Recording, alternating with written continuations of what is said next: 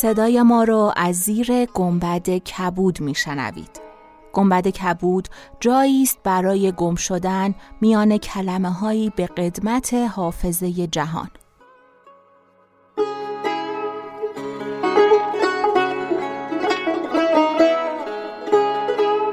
به قسمت سی و دوم گنبد کبود گوش می‌کنید.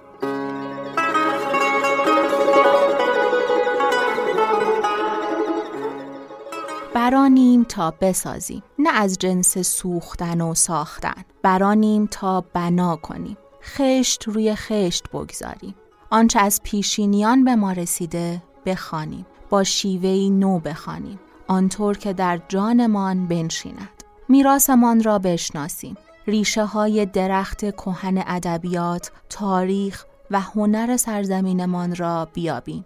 بدون آگاهی چطور می‌توان از چیزی هر قدر ارزنده پاسداری کرد ما برانیم تا با یاری ادبیات و کلمات با یاری هنر و تاریخ به آگاهی برسیم باور داریم آگاهی نجات بخش است آگاهی دریچه نور است که مسیر را برایمان روشن و هموار می کند.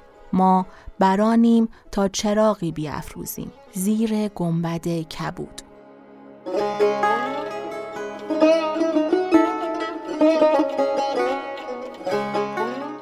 من شقایق جهرومی هستم و چراغ هشتم گنبد کبودو با متن سخنرانی برخس درباره هزار و یک شب روشن می‌کنم. من این متن رو از کتاب نه مقاله درباره دانته و دو سخنرانی درباره کمدی الهی و هزار و یک شب می‌خونم که متن هزار و یک شب رو کاوه سید حسینی ترجمه کرده و کتاب رو انتشارات نیلوفر به چاپ رسونده.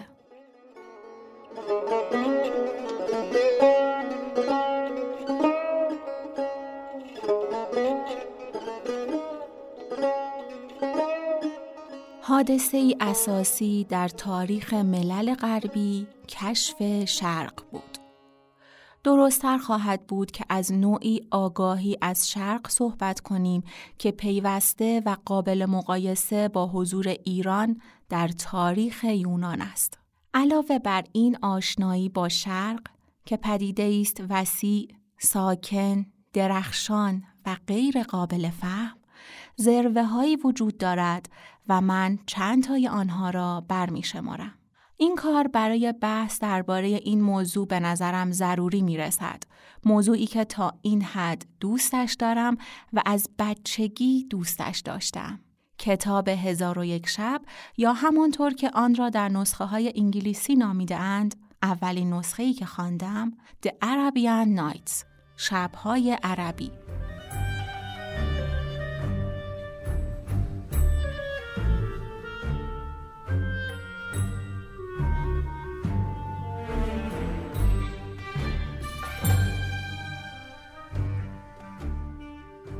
عنوانی که باز هم اسرار خود را دارد هرچند که به زیبایی عنوان کتاب هزار و یک شب نباشد. چند رویداد را برمی شمارم. نه کتاب هرودوت با تجلی مصر.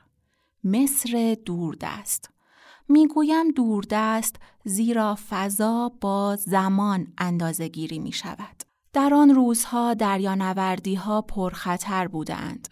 دنیای مصری برای یونانی ها نماینده تمدن قدیمی تری بود که به نظرشان اسرارآمیز می آمد.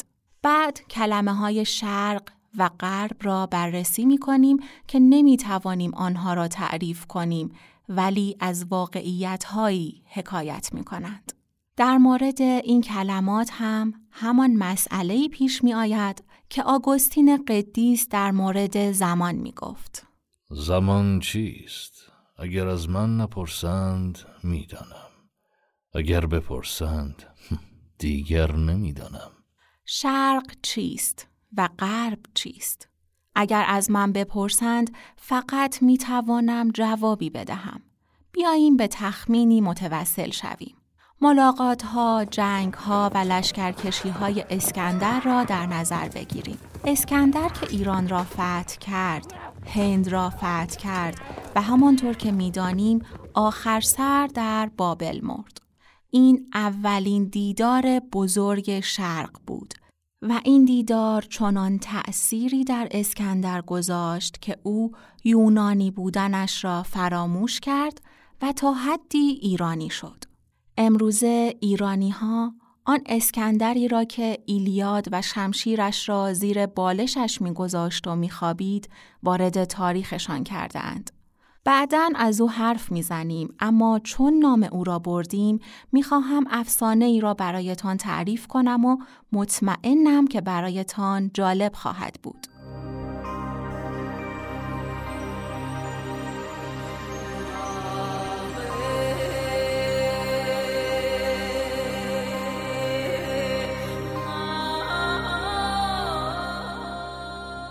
اسکندر در بابل در سی و سه سالگی نمی میرد.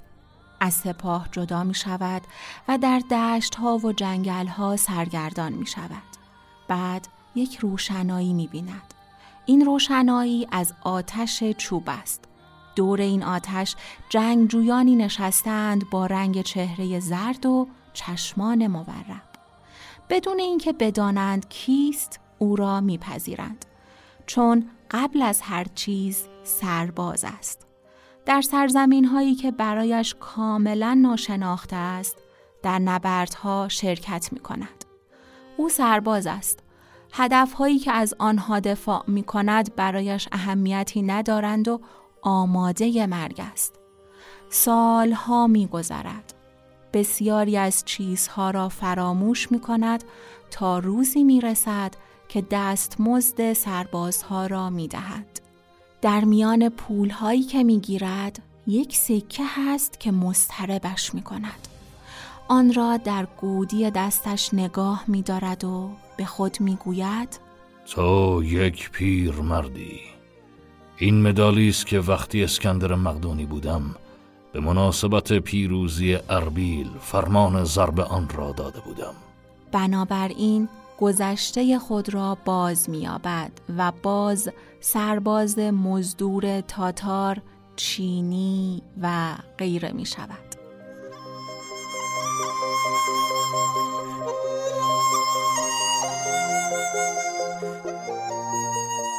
این ابداع به یادماندنی متعلق به رابرت گریوز شاعر انگلیسی است. برای اسکندر تسلط بر شرق و غرب را پیشگویی کرده بودند.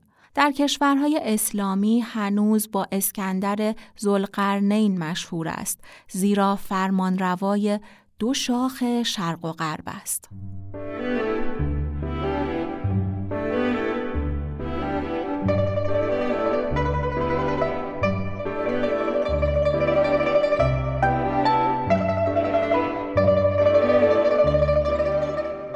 مثال دیگری را از این مقابله طولانی بین شرق و غرب ببینیم. مقابله‌ای که اکثرا غمانگیز بوده است. به ویرژیل جوان فکر می کنیم که ابریشم منقشی را لمس می کند که از کشوری دوردست آورده شده است.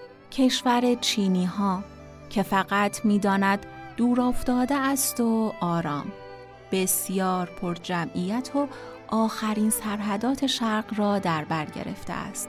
ویرژیل در گورگیاس از این ابریشم یاد می کند. این ابریشم بدون دوخت با تصاویر معبدها، امپراتورها، رودخانه ها، پلها و نهرهایی که با آنچه او می شناخت متفاوت بودند.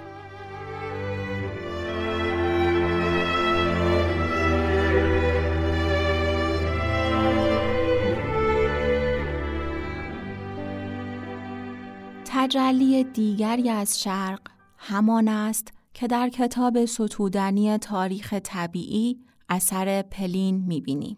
در آن کتاب از چینی ها صحبت می شود و نام باکتریا و ایران برده می شود. از هندوستان و شاهپروس سخن می رود.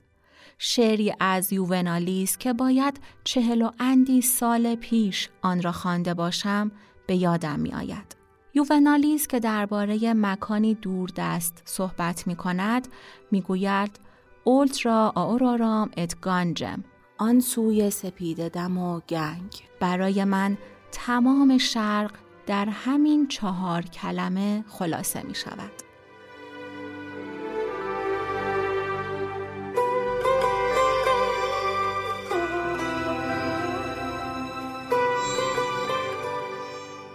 کسی چه می داند؟ شاید یوونالیس آن را همانطوری حس کرده باشد که ما حس می کنیم. اما من مایلم که این نکته را باور کنم. شرق همیشه می بایست غربیان را مجذوب خود کند.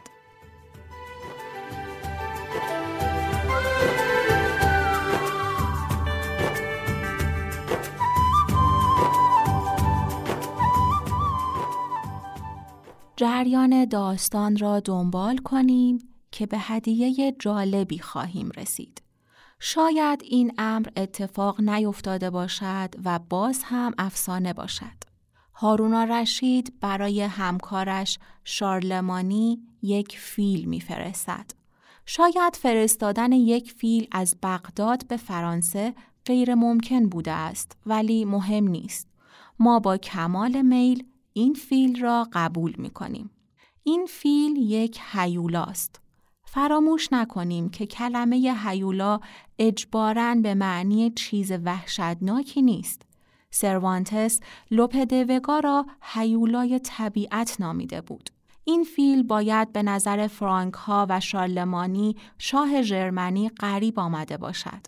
غمانگیز است که فکر کنیم شارلمانی سرود رولان را نتوانسته است بخواند زیرا احتمالاً به یکی از لحجه های ژرمنی صحبت می کرده است. پس برای او یک فیل می فرستد و کلمه الفانت کلمه اسپانیایی به معنی فیل به یاد ما می آورد که رولاند اولیفان می نوازد. شیپوری از آج که چون از دندان فیل ساخته شده است آن را این چونین نامیدند و چون از ریشه شناسی صحبت می کنیم به یاد بیاوریم که کلمه اسپانیایی الفیل در زبان عربی به معنای فیل است و با مورفیل همریشه است. در بین مهره های یک شطرنج شرقی فیلی را دیدم که قلعه اش یک آدم کوچک را با خود حمل می کرد. این مهره برخلاف آنچه از دیدن قلعه احساس می شود رخ نبود بلکه مهره فیل بود.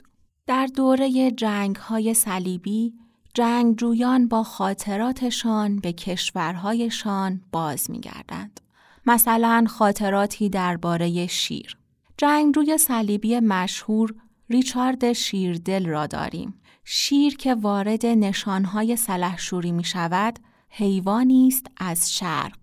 این فهرست نمی‌تواند تا ابد ادامه یابد ولی باز هم مارکوپولو را به یاد بیاوریم که کتابش از تجلیات شرق بود و مدتها بزرگترین آنها. او این کتاب را پس از جنگی که در آن ونیزی ها از جنوبی ها شکست خوردند به اسیر همبندش دیکته کرد. اینجا تاریخ شرق را داریم و در آن به خصوص مسئله قبیلای خان مطرح است که باز هم در شعری از کولریج به آن برمیخوریم. در قرن پانزدهم در اسکندریه شهر اسکندر زلقرنین یک رشته قصه را گرده هم می آورند. تصور می کنیم که این قصه ها از جاهای دیگر آمدند. اول آنها را در هند، بعد در ایران، بعد در آسیای صغیر تعریف کردند و آخر سر آنها را به عربی نوشتند و در قاهره گرد آوردند. مجموعه آنها کتاب هزار و یک شب است.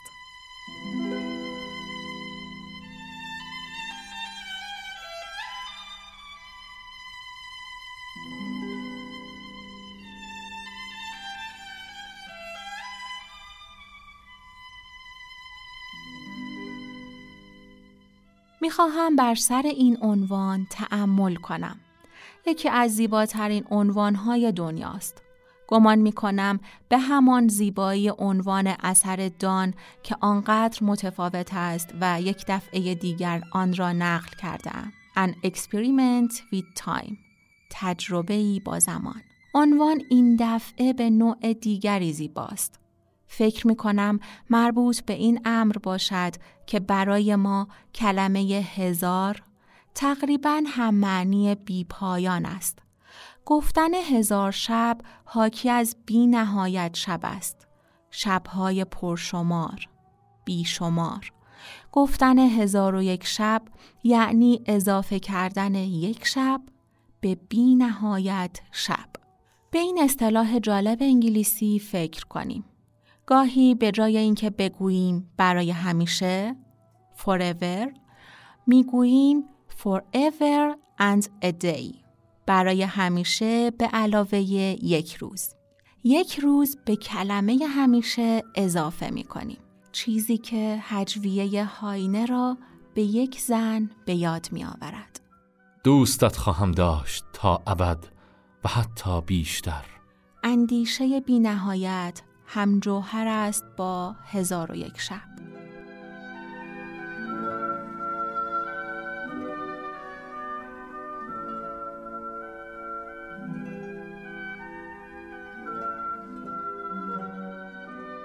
در سال 1704 اولین نسخه اروپایی آن منتشر شد. اولین جلد از شش جلد مستشرق فرانسوی آنتونی گالان با جنبش رمانتیک شرق کاملا وارد ادراک اروپایی می شود. فقط کافی است که دو نام را برشمارم. دو نام بزرگ. نام بایرون که تصویر خود او مهمتر است تا اثرش و نام ویکتور هوگو که از همه لحاظ مهم است. ترجمه های دیگر هم در می آیند. بعد رودیارد کیپلینگ که حدود سال 1890 تجلی دیگری از شرق می آورد. اگر ندای شرق را شنیدی، هرگز ندای دیگری نخواهی شنید.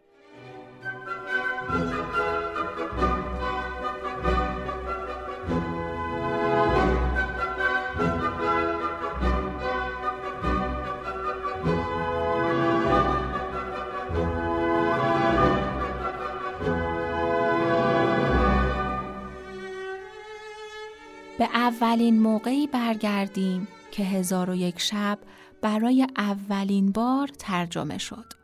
رویدادی است اساسی برای تمام ادبیات اروپا. در سال 1704 هستیم. در فرانسه. فرانسه قرن بزرگ است. فرانسه ای که در ادبیاتش بوهلو حکمرانی می کند و در سال 1711 می میرد و گمان نمی کند که از آن پس تمام فن بلاغتش با این حجوم درخشان شرقی در خطر است. به فن بلاغت بوئلو فکر کنیم که مرکب است از دوراندیشی ها و مناهی. به اطاعت از خرد فکر کنیم. به این جمله زیبای فنلون فکر کنیم. از اعمال ذهن کم شمارترینش استدلال است. بسیار خوب. بوئلو می‌خواست شعر را بر پایه خرد بنا کند. امشب به این لحجه معروف لاتین صحبت می کنیم که آن را کاستیلی می نامند و این هم فصلی است از این درد غربت. از این معامله عاشقانه و گاهی جنگجویانه بین شرق و غرب. زیرا آرزوی رسیدن به هند بود که به کشف امریکا انجامید و چون اسپانیایی ها گمان می کردند به هند رسیدند ما مردم مکتزوما، آتاوالپا و کاتریل را دقیقا به دلیل این اشتباه هندی می نامیم. سخنرانی محقر من هم بخشی از این مقابله بین شرق و غرب است. ریشه کلمه اکسیدنت غرب را می‌دانیم ولی اهمیتی ندارد. می توانیم بگوییم که فرهنگ غربی ناخالص است بدین معنی که فقط نیمی از آن غربی است. دو قوم در فرهنگ ما اهمیت اساسی دارند. این دو قوم عبارتند از قوم یونان زیرا روم فقط ادامه دنیای هلنیست و قوم اسرائیل از دیار شرق. این دو قوم در آنچه ما فرهنگ غربی مینامیم گرد آمده اند. به هنگام سخن گفتن از تجلیات شرق می بایستی آن تجلی مداوم را که کتاب مقدس است به یاد بیاورم. تقابلی در این میان وجود دارد زیرا غرب بر شرق تأثیر می‌گذارد. کتابی از یک نویسنده فرانسوی هست که نام آن کشف اروپا توسط چینی هاست و این مربوط به امری واقعی است که طبعا اتفاق افتاده است. شرق، اورینت جایی است که خورشید از آن طلوع می کند. آلمانی ها کلمه فوق برای نامیدن شرق دارند. مورگنلند زمین صبح و برای نامیدن غرب آبنزلند زمین عصر بیشک شما در اونترگنگ دس آبندلندس اشپنگلر را به یاد می آورید. یعنی زوال زمین عصر یا همانطور که آن را به زبان آمیانه ترجمه می کنند انحطاط غرب فکر نمی کنم که باید از کلمه Orient صرف نظر کنیم. کلمه ای به این زیبایی زیرا بنابر تصادفی به جا or طلا در آن وجود دارد. در کلمه Orient کلمه or را حس می کنیم. زیرا هنگام طلوع خورشید آسمان طلایی می شود. باز هم شعر معروف دانته را به یاد خواهم آورد. Dolce color d'oriental zaffiro رنگ ملایم یاقوت شرقی کلمه oriental در واقع هر دو معنیش را دارد یاقوت کبود شرقی چیزی که از شرق می آید و همچنین طلوع صبح طلای این اولین صبح برزخ شرق چیست؟ اگر آن را به روش جغرافیایی تعریف کنیم چیز جالبی کشف می‌کنیم. بدین قرار که قسمتی از شرق غرب است یا بهتر بگوییم برای یونانی ها و رومی ها غرب بود. زیرا روشن است که شمال افریقا شرق است. مسلما شرق همچنین مصر، زمین های اسرائیل، آسیای صغیر، باکتریا، ایران، هند و بعد تمام آن کشورهایی است که در ورای آنها گسترده شده اند و چندان چیز مشترکی با هم ندارند. بدین سان به عنوان مثال تاتارستان، چین، ژاپن و همه اینها برای ما شرق است. فکر می کنم که همه مردم وقتی که می‌گویند شرق در درجه اول به شرق اسلامی فکر می کنند سپس به دنبال آن به شرق شمال هند. اولین معنایی که این کلمه برای ما دارد این چونین است و اثر کتاب هزار و یک شب هم همینجاست. چیزی به عنوان شرق احساس شده است. چیزی که در اسرائیل حس نکردم ولی در قرناطه و قرطبه احساس کردم. حضور شرق را حس کردم اما نمی‌دانم که آیا می توان این پدیده را تعریف کرد یا نه. وانگهی نمی‌دانم لازم است چیزی را که همه ما قلبا احساس کرده ایم تعریف کنیم. من می‌دانم که معانی مختلف این کلمه را مدیون کتاب هزار و یک شب هستیم. اول به این کتاب فکر می کنیم و پس از آن است که به یاد مارکوپولو می افتیم یا افسانه های ژان کشیش آن رودخانه های شنی که ماهی طلایی دارند و در درجه اول به اسلام فکر می کنم.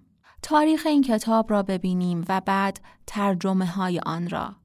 مخز کتاب ناشناخته است.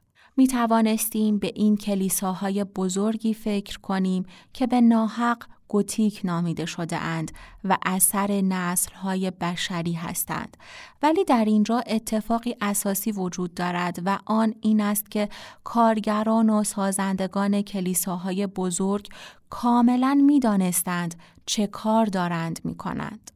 برعکس هزار و یک شب به طرز اعجاب آوری ناگهان ظاهر می شود. داستانها اثر هزاران نویسنده هستند که هیچ کدام آنها گمان نمی کرد که مشغول آفریدن کتاب مشهوری است. یکی از مشهورترین کتابهای تمام تاریخ ادبیات، کتابی که می‌گویند در غرب بیشتر بدان اهمیت می دهند تا در شرق.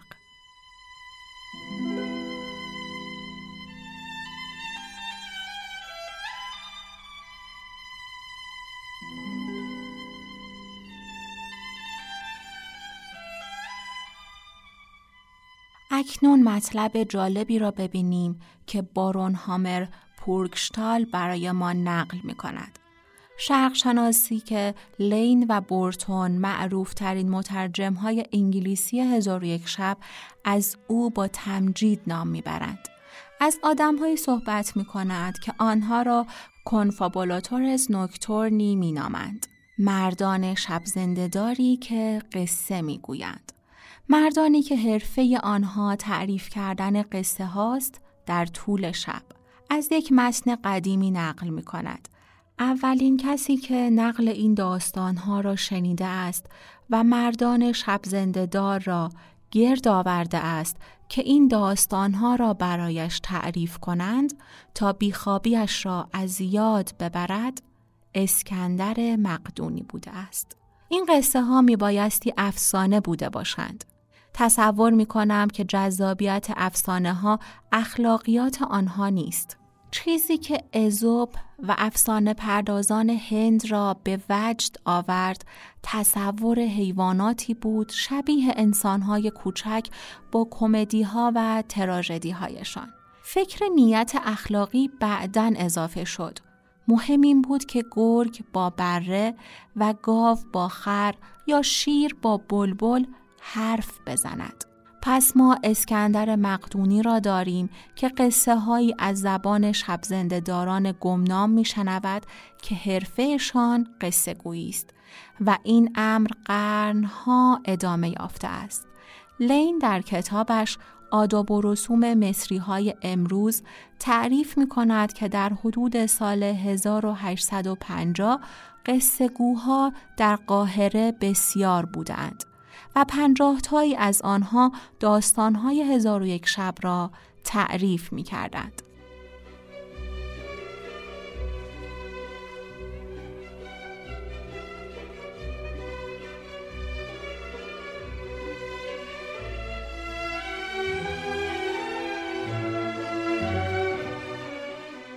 یک رشته داستان داریم. رشته هند که بنا به گفته بورتون و کانسینوس آسنس مولف یک نسخه قابل ستایش اسپانیایی هسته مرکزی کتاب را تشکیل می دهد. این رشته بعداً به ایران می رود. در آنجا این داستانها را تغییر می دهند، غنیتر می کنند و عربی می کنند. آخر سر به مصر می رسد این مسئله در اواخر قرن پانزدهم اتفاق می افتد. از این دوره اقتباس دیگری به جا می ماند که به نظر می رسد از اقتباس دیگری ناشی می شود که این یکی ایرانی است و نام آن هزار افسانه است.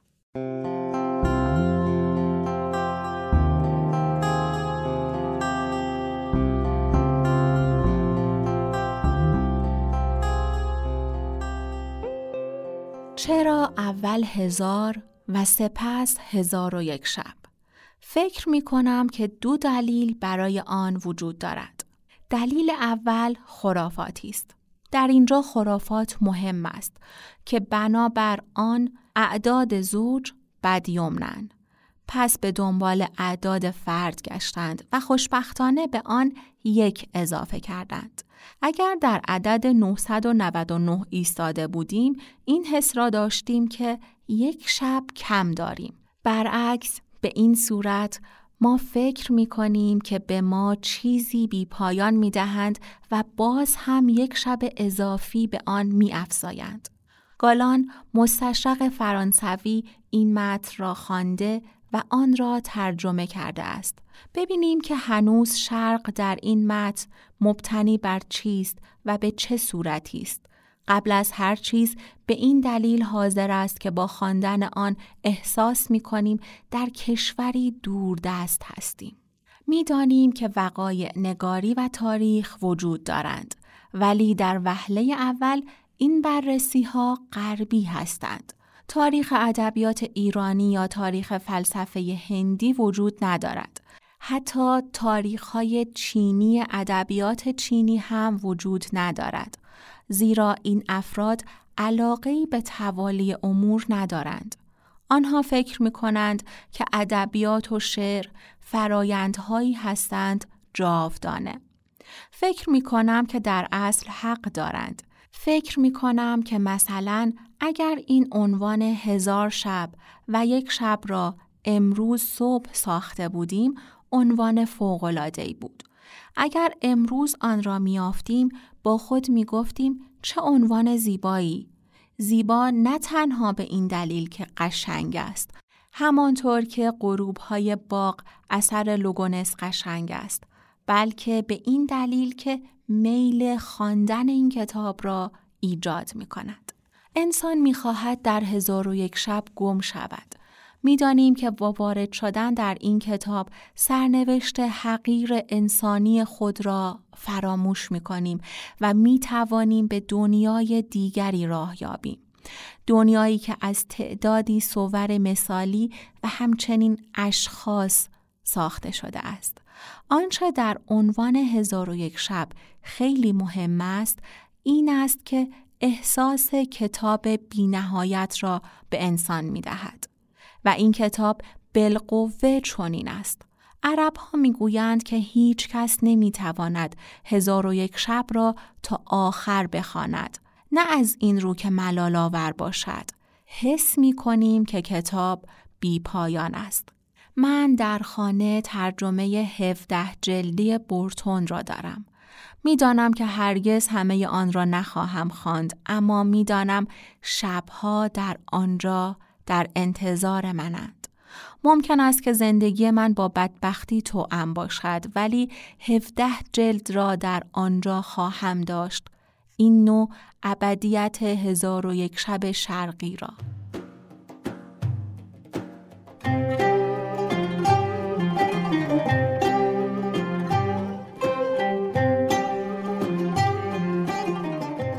ولی چگونه شرق را نه شرق واقعی را که وجود ندارد تعریف کنیم. می‌خواهم بگویم مفاهیم شرق و غرب کلی کردن است ولی هیچ شخصی خود را شرقی حس نمی کند. فکر می کنم که یک انسان می تواند خود را ایرانی یا هندی یا مالزیایی حس کند ولی نه شرقی و هیچ کس هم خود را آمریکای لاتینی حس نمی کند. ما خود را آرژانتینی، شیلیایی یا اوروگویه‌ای حس می کنیم. اهمیتی ندارد. این مفهوم وجود دارد. بر چه پایه‌ای بنا شده است؟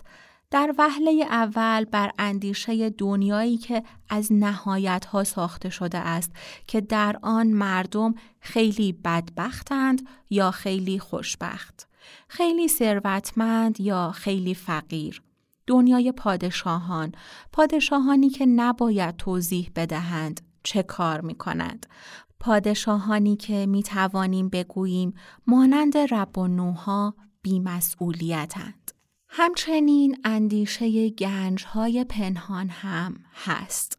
هر کسی می تواند آنها را کشف کند و اندیشه بسیار مهم جادو. جادو چیست؟ علیتی است متفاوت عبارت از این تصور که خارج از روابط علی که ما می‌شناسیم رابطه دیگری هم وجود دارد. این رابطه دیگر می تواند به حوادث اتفاقی وابسته باشد. به یک حلقه انگشتری، به یک چراغ. ما به یک حلقه انگشتری یا یک چراغ دست میابیم و جنی ظاهر می شود. این جن برده است که در عین حال همه جا حضور دارد و ما را وادار به عمل می کند. این حادثه در هر لحظه ممکن است روی دهد.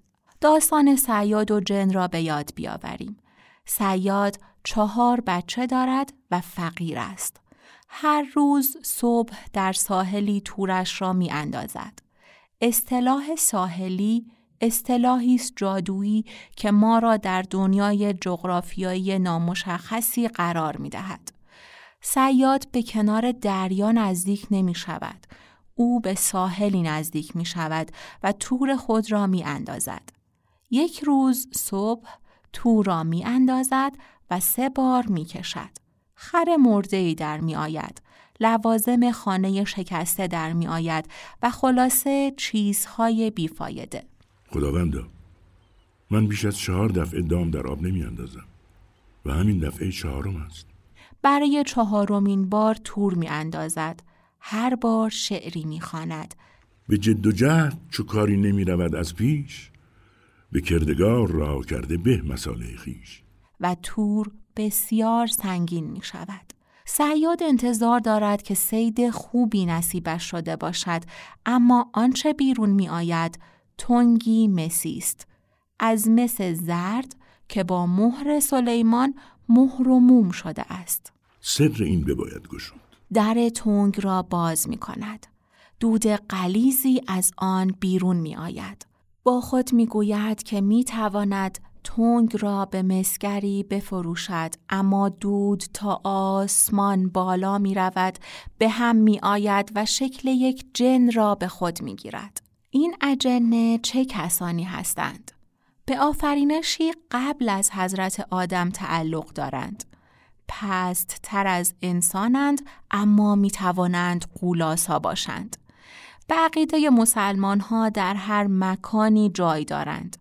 نامرئی و ناملموسند. جن می‌گوید سپاس بر خداوند و پیغمبر او سلیمان. سیاد از او می‌پرسد که چرا از سلیمان که مدتها پیش مرده است سخن می‌گوید. اکنون پیغمبر خدا حضرت محمد است. همچنین از او می‌پرسد که چرا در تنگ محبوس شده بود. ای پیغمبر خدا مرا نکش پس از این سر از فرمان تو نپیچم ای افرید اکنون آخر الزمان است و سلیمان 1800 سال از سپری شده. حکایت خیش بازگوی. ای مرد آماده مرگ باش. سزای من که تو را از چنین زندان رها کردم چه خواهد بود؟ آره تو را از مرگ چاره نیست. اکنون درخواه که تو را چگونه بکشم. گناه من چیست که باید ناچار کشته شوم؟ حکایت مرا بشنو. بازگوی ولیکن سخن دراز مکن که نزدیک است از بیم جان از تنم جدا شود. دیگری به او می‌گوید که او یکی از اجنه است که بر ضد سلیمان اسیان کردند و سلیمان او را در تنگ محبوس کرد سر تنگ را بست و مهر زد و در عمق دریا رها کرد. من و سخر و جن اسیان سلیمان کرده به خدای او ایمان نیاوردیم او وزیر خود آصف ابن برخیاران نزد من فرستاد. او مرا پیش سلیمان برد.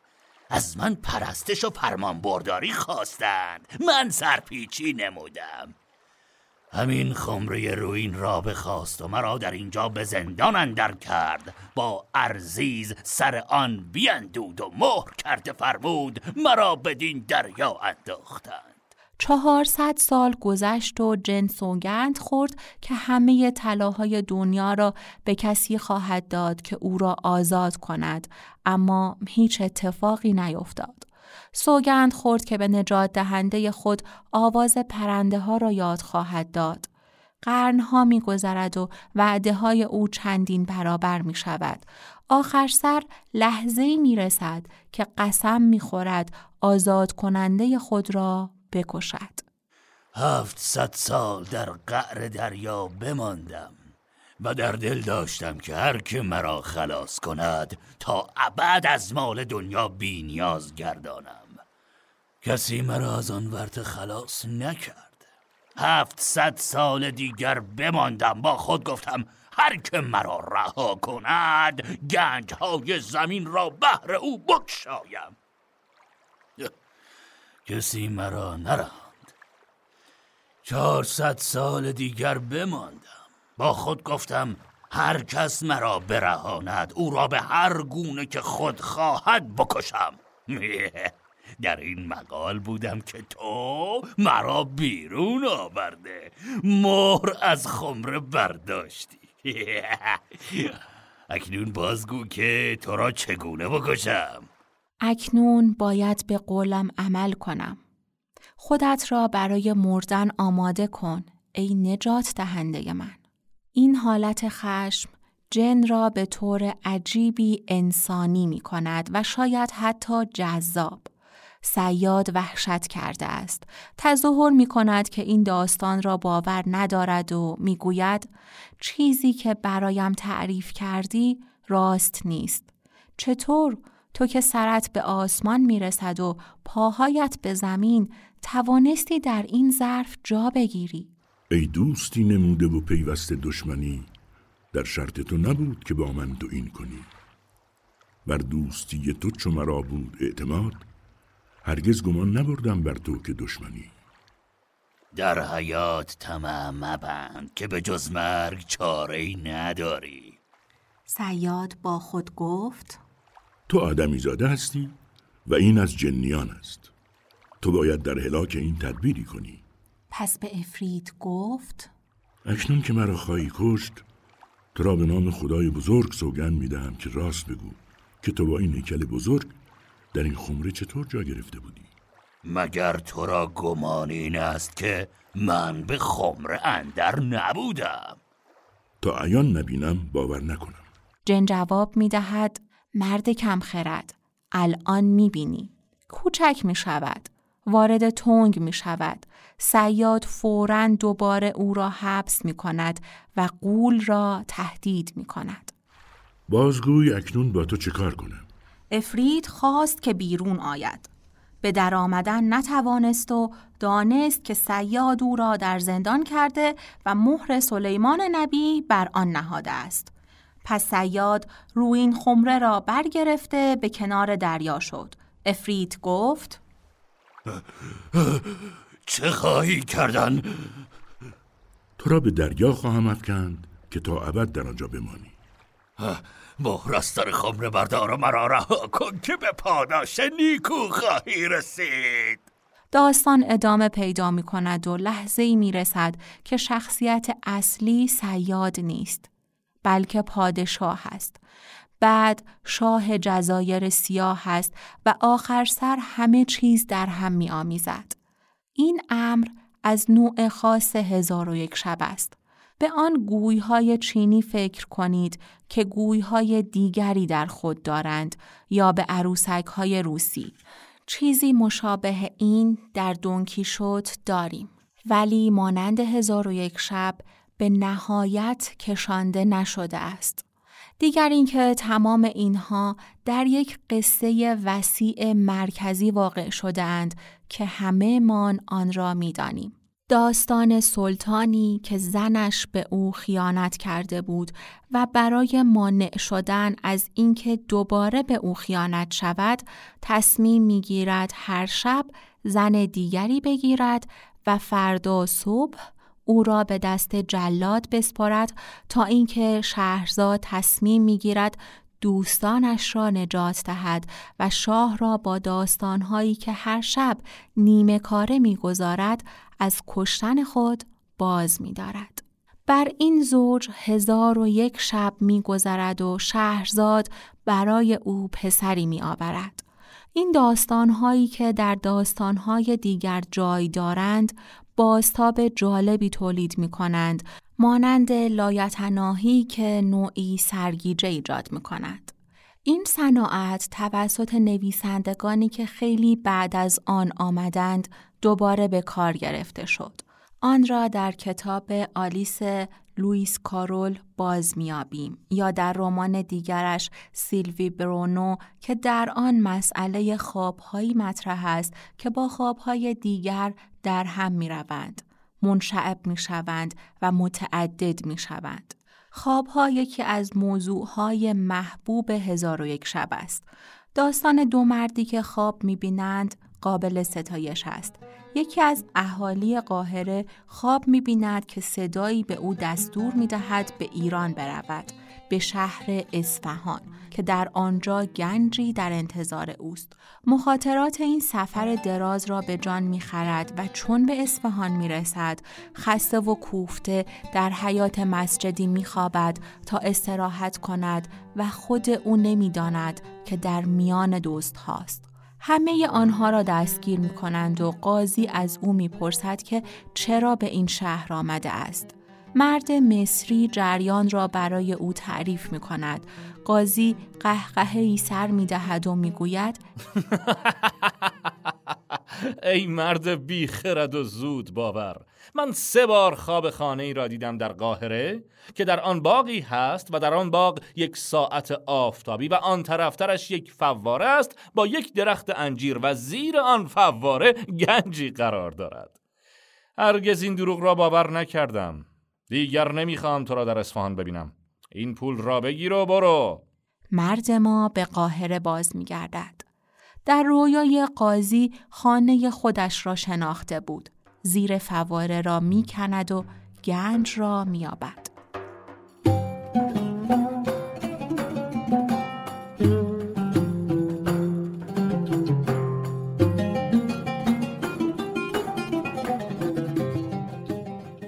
در هزار و یک شب بازتابی از غرب وجود دارد. در آن ماجراهای اولیس را باز میابیم. فقط اولیس اسمش سندباد بحری است. ماجراها گاهی مشابهند. در آن ماجرای پولیفم قول آدمخوار اودیسه را میابیم.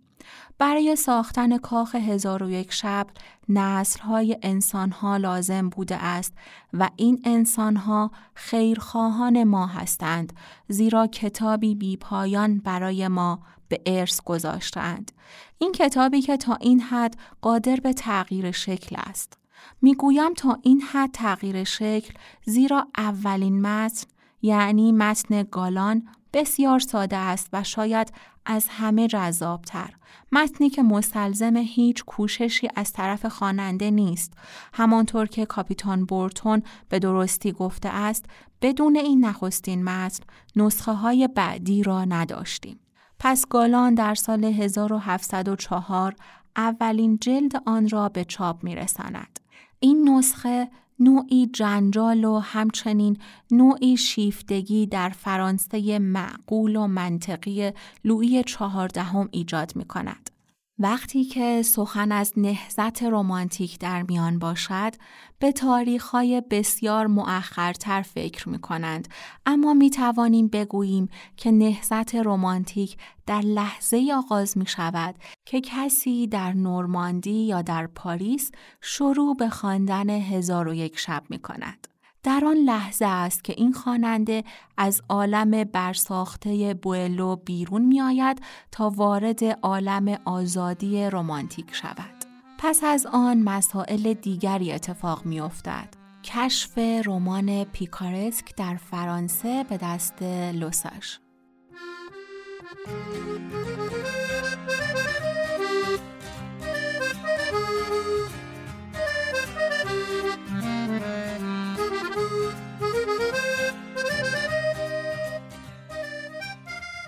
انتشار بالادهای اسکاتلندی و انگلیسی از جانب پرسی در 1750 و بعد در حوالی 1798 نهزت رومانتیک در انگلستان با کولریج آغاز می شود که قوبیلای خان حامی مارکوپولو را در خیال می پرورد.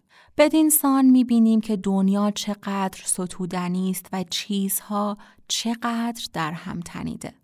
ترجمه های دیگر به میدان می آیند.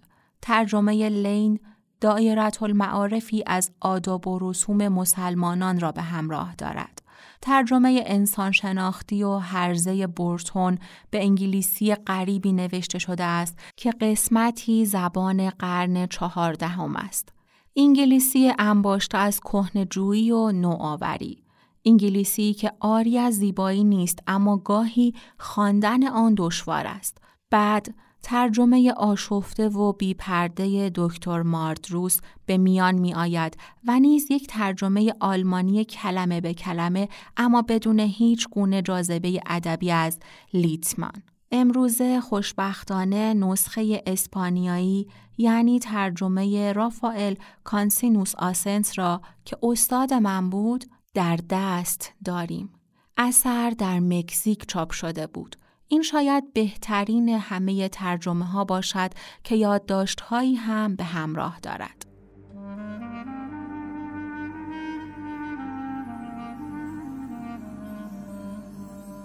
Oh, imagine a land, it's a faraway place where the caravan camels roam.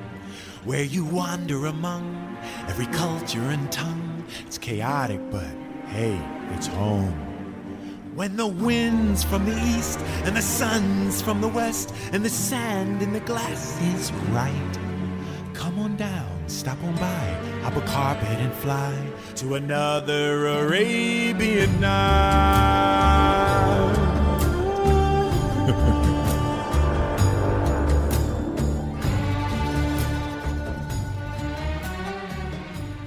قصه ای هست مشهورترین قصه هزار و یک شب که در نسخه های اصلی از آن خبری نیست و آن داستان علاءالدین و چراغ جادوست. این قصه در نسخه گالان ظاهر شده است و برتون بیهوده دنبال متن عربی یا فارسی آن گشته است تا آنجا که گمان کردند که گالان این روایت را جعل کرده است. من تصور می کنم که کلمه جعل به ناحق و شرورانه است. گالان همانقدر حق داشته است قصه ای ابدا کند که قصه گویان شب حق داشتند. چرا نباید فرض کنیم که وی پس از ترجمه آن همه قصه دلش خواسته باشد که خود نیز قصه ای ابداع کند. این ماجرا فقط متکی به قصه گالان نیست. دو کوینسی در حسب حال خودش می‌گوید در هزار و یک شب قصه ای هست که آن را برتر از قصه های دیگر می داند و این داستان که به طور بینظیری برتر است داستان علایالدین است.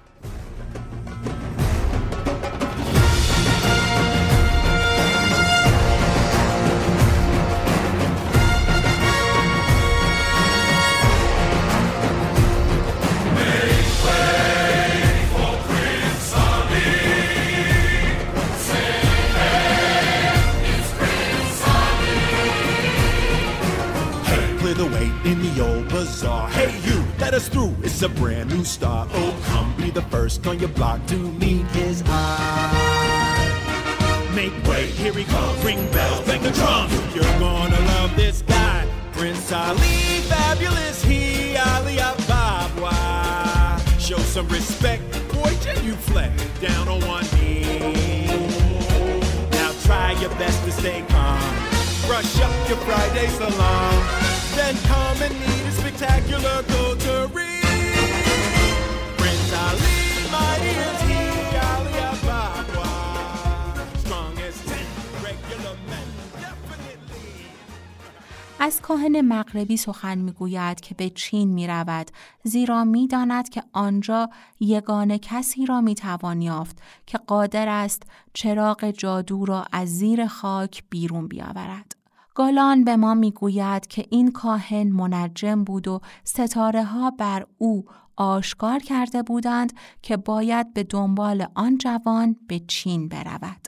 دکوینسکی که حافظه ابداگر خیر کننده ای داشت ماجرای کاملا متفاوتی را به یاد می آورد.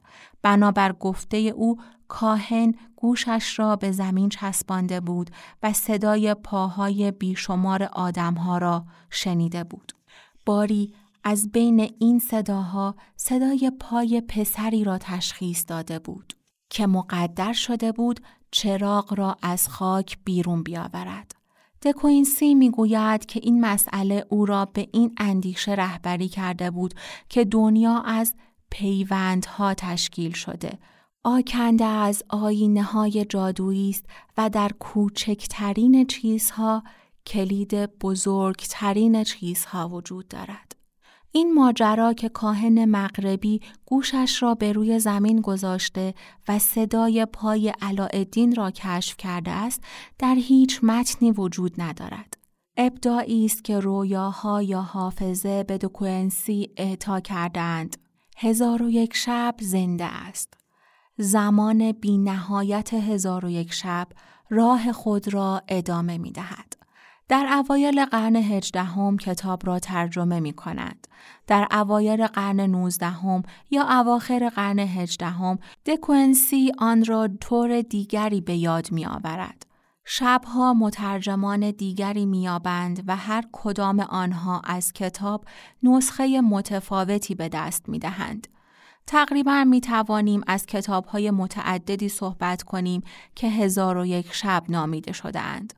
دو کتاب به فرانسه به تحریر گالان و ماردروس، سه کتاب به انگلیسی به تحریر بورتون لین و پین، سه کتاب به آلمانی به تحریر هنینگ لیتمان و وایل، یک کتاب به اسپانیایی از کانسینوس آسنس، هر یک از این کتاب ها با بقیه متفاوت است زیرا هزار و یک شب به رشد کردن یا به بازآفرینی خود ادامه می دهد. در کار استیونسن و در کتاب قابل ستایشش هزار و یک شب جدید موضوع شهریاری را باز میابیم که با لباس مبدل به همراه وزیر خود شهر را میپیماید و برای او ماجراهای جالبی پیش میآید. ولی استیونسن شهریاری ابداع کرده است به نام فرول سیل دو بوهم آجودان او به نام سرهنگ جرالدین و آنها را در لندن گردانده است. نه لندن واقعی بلکه لندنی که به بغداد شبیه است. نه به بغداد واقعی بلکه به بغداد هزار و یک شب.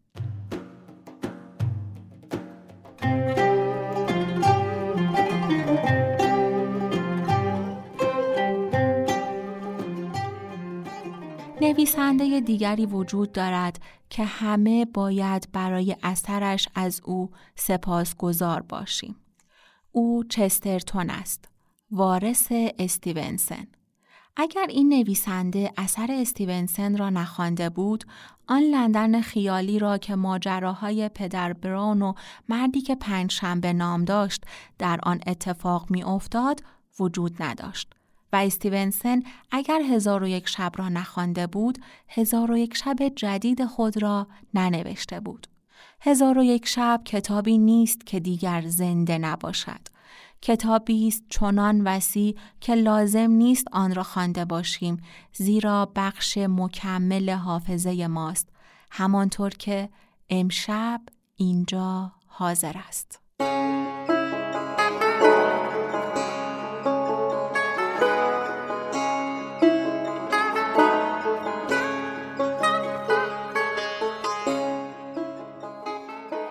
همونطور که در ابتدا گفتم متن این اپیزود رو از کتاب نه مقاله درباره دانته و دو سخنرانی درباره کمدی الهی و هزار و یک شب از انتشارات نیلوفر خوندم.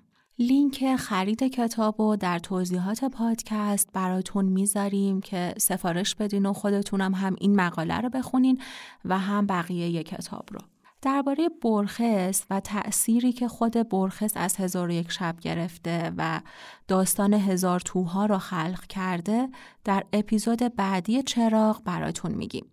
لطفا نظراتتون و یا چیزهایی که دوست دارید در اپیزود چراغ بهش بپردازیم برامون کامنت کنین یا به ما در پیج اینستاگرام گنبد کبود پیام بدید. خوشحال میشیم که ما را به دوستانتون معرفی کنید و کمک کنید جادوی قصه به تنهای بیشتری برسه. برای حمایت مالی از ما می‌تونید از لینک هامی باشی که در توضیحات پادکست قرار داره استفاده کنید. شرعن، عرفن و اخلاقا وظیفه‌ای بر کسی نیست که این حمایت رو انجام بده. ما قصه های هزار یک شب رو در قالب پادکست منتشر می‌کنیم تا هر کسی در هر گوشه از دنیا که قرار داره بتونه به قصه های هزار و یک شب گوش کنه. ممنونیم که همراه ما هستید. شادمانی مشاکر از همراهیتون. جمعه ها چشم به راه چراغ باشید.